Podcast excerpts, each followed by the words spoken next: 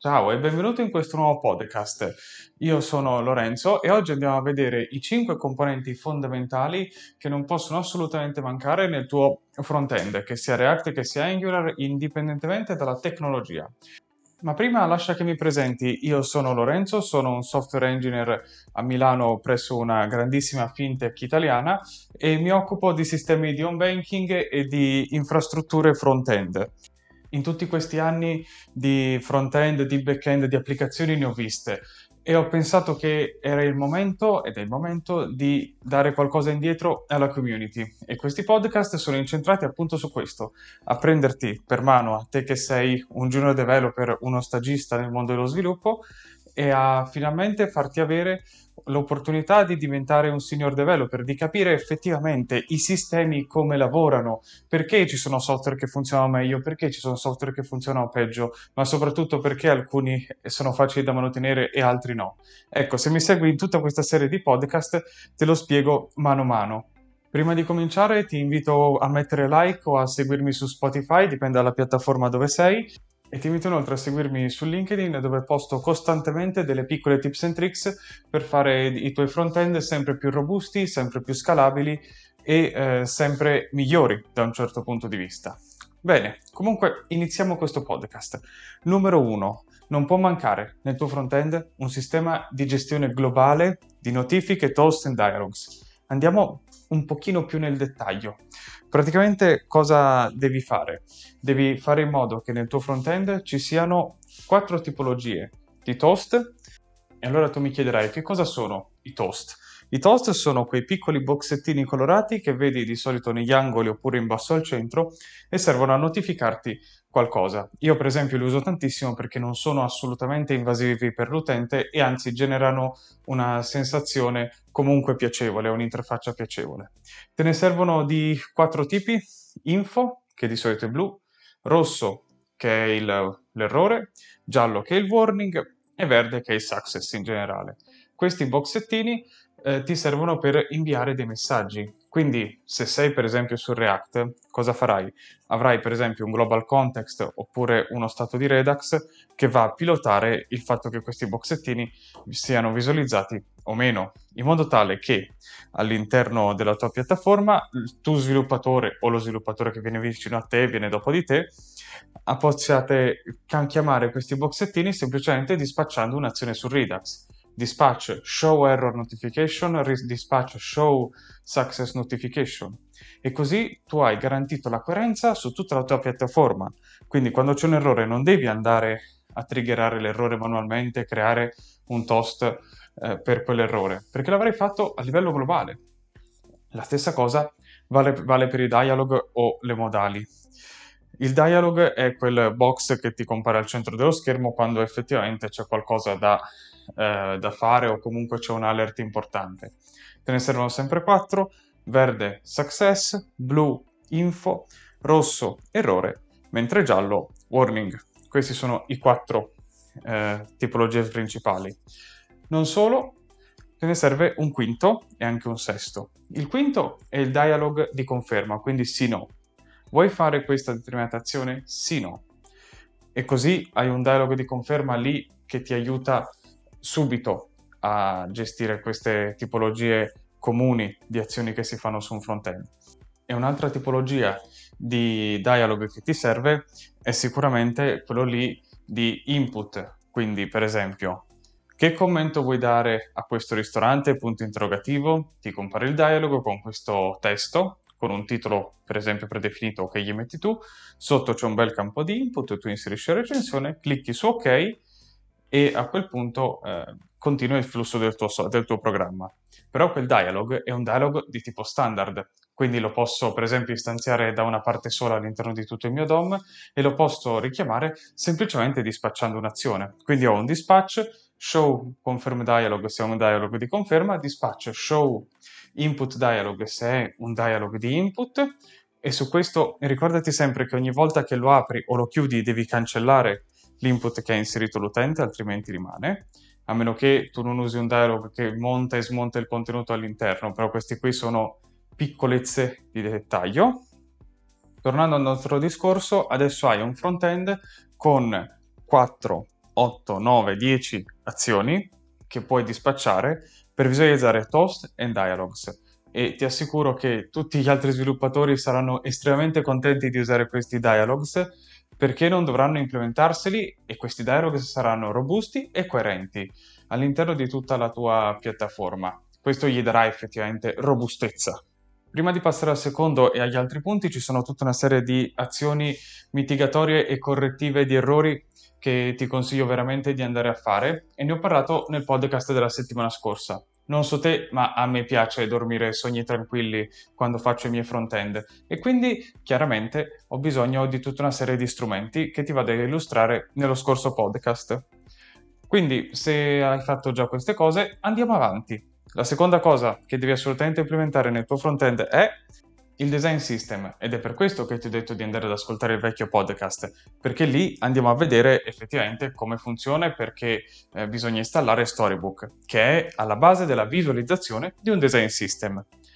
Che cosa devo mettere però in questo design system, proprio come componentini base, boxettini piuttosto che accordion? Beh, io metterei sicuramente un campo di input, una select, una checkbox, un radio button, un accordion piuttosto che un sistema di tipografia, quindi avrò un titolo, un sottotitolo, un titolo di terzo livello e avanti così. E così posso già dire di aver iniziato più o meno il mio design system. Poi continuerò in relazione alle mie esigenze ad introdurre componenti che potrebbero essere una text area, una serie di checkbox tutte in fila che posso checkare piuttosto che una serie di radio button multipli che non siano il classico sì no oppure uno slider, oppure dei campi personalizzati per il mio sistema di pagamento che potrebbe essere Stripe e avanti così.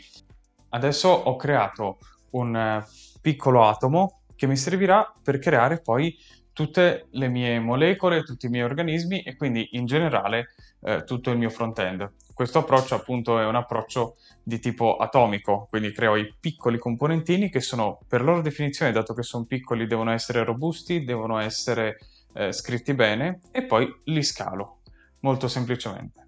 Una volta che ho inserito il design system, allora posso passare al terzo punto, che è fondamentale. Ci ho dedicato anche una puntata addirittura del podcast, perché è il punto cruciale della nostra applicazione ed è il sistema di login ogni applicazione ha il suo sistema di login, che venga subito all'inizio, quindi per entrare devi loggarti, o che venga alla fine, come per esempio negli e-commerce. Infatti nell'e-commerce io vado a completare tutto il mio acquisto o quasi tutto e poi solo per inserire per esempio i dati della carta di credito ho bisogno di una login.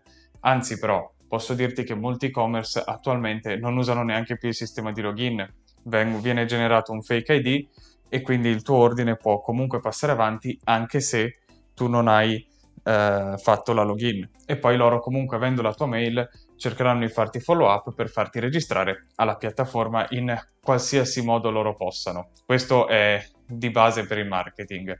Comunque, se vuoi saperne di più sul login, come si implementa, oppure anche quali sono le nuove tematiche legate al metaverso e alla gestione della login, piuttosto che a blockchain, e eh, la implementazione di un sistema di login basato su questa tecnologia, ti consiglio di ascoltare il mio vecchio podcast sulla login. In caso te lo metto qui in descrizione.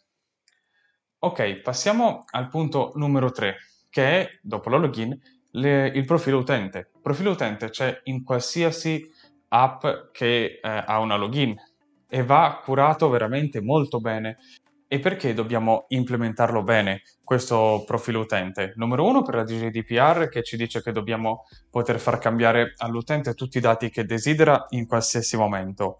E poi numero due perché molte volte gli utenti sbagliano. Il caso più frequente è che l'utente è preso dalla voglia di intraprendere un'azione che potrebbe essere per esempio il fatto di voler acquistare un bene oppure di voler completare un'operazione che è a scadenza e inevitabilmente, preso da questa foga, sbaglierà qualche dato. Bene, lui deve trovare facilmente, quindi in alto a destra per esempio o sulla sidebar, il suo profilo utente, deve poter andare a cambiare i dati in un secondo momento quando si troverà un pochettino più tranquillo. L'ultimo componente che non deve assolutamente mancare all'interno del nostro front-end è sicuramente un sistema di routing fatto veramente bene. Il routing è alla base di due grandi aspetti del nostro front-end. Numero uno, la SEO, perché la root, quindi la rotta, l'URL, è la prima cosa che il motore di ricerca vede e che quindi va ad indagare. Se io nella root scrivo qualcosa di coerente con il titolo, allora il mio motore di ricerca è già contento. Se poi è anche coerente la mia rotta con il contenuto del mio articolo di blog oppure comunque di quello che sto promuovendo sulla mia pagina, il motore di ricerca premierà la mia attenzione verso questa cosa e mi porterà sempre più in alto in classifica. E noi sappiamo benissimo quanto è importante essere i primi su Google o comunque essere almeno nella prima pagina di Google. Detto questo, la seconda cosa importante che serve in un sistema di routing è la gestione di quello che è l'ACL, quindi i permessi degli utenti.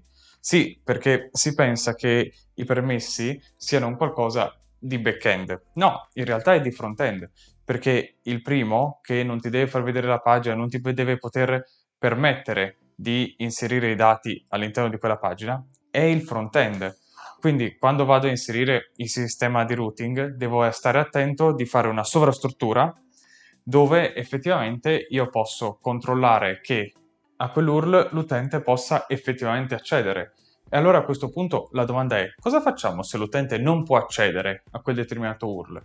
Beh, ci sono due grandi famiglie di pensiero. La prima è gli mettiamo un bel placeholder dove lo invitiamo a fare un'altra azione. Questo secondo me è molto buono perché ti tiene l'utente sulla pagina e anzi te lo porta a fare qualche altra azione e quindi aumenta il tempo dell'utente all'interno della tua piattaforma in generale.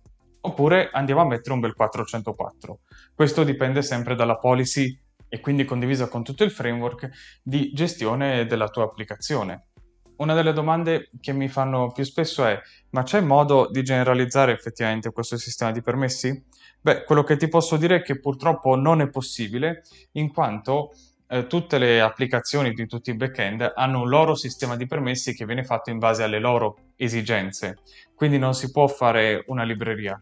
Probabilmente se uno prendesse un CMS tipo WordPress e quindi andasse a consumare le API di WordPress, allora lì effettivamente potremmo fare una libreria. Anzi, potrebbe essere un'idea per un progetto open source che potresti fare e portare per esempio in azienda ai recruiter o comunque alla community per farti notare. Quindi pensaci a fare una cosa di questo genere. Detto questo, vedi che comunque inserire una libreria di routing o comunque utilizzare il sistema di routing che ti dà il tuo framework di lavoro, che sia Angular Svelte, è molto diverso rispetto alla cura del routing, alla gestione degli accessi, anche alla gestione del 404, pagina sempre di più eh, nascosta e sempre di più dimenticata sia dai designer che dagli sviluppatori. Voglio darti un ultimo bonus tip, ovvero che quando tu vai a gestire un front-end ti serve quasi sicuramente un sistema di gestione delle notifiche. Sai quella campanellina che compare, sì, stile Facebook, tu clicchi e si apre il sistema di notifiche? Beh, quel componentino che sembra veramente semplice da disegnare porta dietro una complessità veramente importante, sia lato back-end che lato front-end perché banalmente dobbiamo inserire un WebSocket per aggiornare continuamente le notifiche. Dobbiamo banalmente andare a fare fetch on load di tutte le notifiche e poi ogni volta che clicco sulla notifica, oltre ad andare alla pagina dedicata, devo anche notificare al frontend che questa notifica è stata vista, aperta, letta o comunque gestire questa policy qui, che non è assolutamente un qualcosa che ci si mette 5 minuti a farlo, anzi ci vuole un grandissimo dialogo con il backendista di fiducia.